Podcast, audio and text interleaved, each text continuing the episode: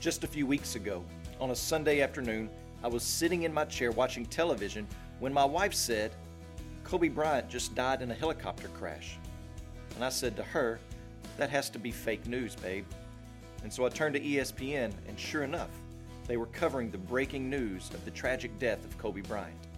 It was shocking to me. Kobe is my age. He was strong and healthy. He had a rising career outside of the basketball world. And we lost an icon of the basketball world that day. He woke up that day not expecting the events that played out. And it was another reminder of the brevity of life. And also, when will it be too late to repent? That's an important question because judgment is most definitely coming. In our text today, we continue looking at the saga of Abimelech and the events surrounding his life. And on this particular day, he woke up not expecting the events that played out.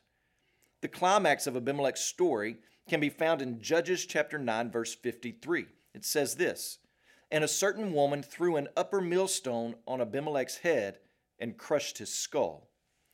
What happens before this event in this drama is that due to God's providence, the leaders of Shechem grow tired of Abimelech. They're ready for a different ruler. So God arranges a scenario in which they get what they want.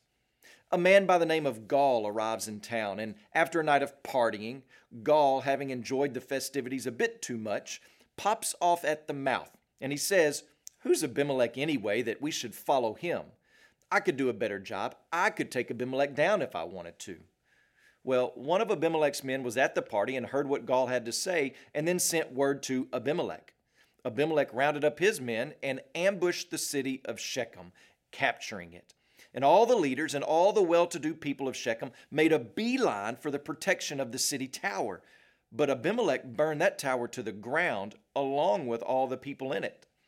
And Abimelech, riding the wave of adrenaline, went to the town of Tebez and captured that city as well. And just like in Shechem, all the people that were still alive ran into the city's protective tower. And as Abimelech was trying to set that tower on fire, a lady at the top of the tower mustered the strength enough to push over the edge a big millstone, which landed right on Abimelech's skull and cracked it open. Abimelech, the man who killed 70 men on one stone was killed by one stone being dropped on his head. Abimelech destroyed the people of Shechem, and then the people of Tebez destroyed Abimelech. So, what do we learn from this devastating episode in the life of Israel? Well, we learn that sin deserves to be punished. It shows us that God will repay evil. All of this happens in order to bring justice to Abimelech and the men of Shechem for killing the 70 sons of Gideon.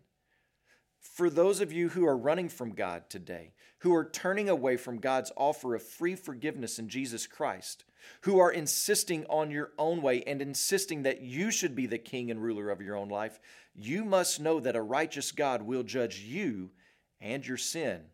There will be no mistaking on his part. And even when you think you're advancing and winning, you're simply progressing forward to the day when the boulder of God's judgment falls upon your heart and crushes you. And it'll be too late to repent. Just like in Abimelech's life, God said, This is enough. So too will he say it about you. Enough. It's time for judgment. So, where do you turn?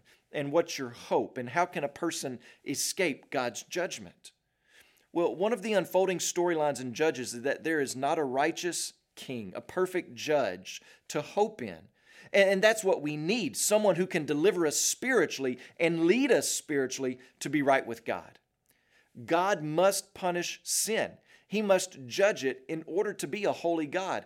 But He has made a way where He can be both just and gracious. God came to earth by means of His Son, who was crushed for our sin. In other words, God dropped the boulder of his wrath and judgment on his son in the cross. And Jesus died in the believer's place so that the believer would not have to face God's judgment. Instead, the one who repents of their sin and turns to trust in the sufficient work of Jesus receives complete pardon of sin and new eternal life in the resurrected Christ. Abimelech is not the type of the king Israel needs. He's greedy, he's unworthy. God is going to provide Jesus, who is generous and humble and perfect and lays down his life for his people. And that's the king we need. As you pray today, please remember BJ Sanders and his family are missionaries in Papua New Guinea spreading the news about this king. And also, remember the Creole Cape Verdean Life Word broadcast that's heard in Cape Verde.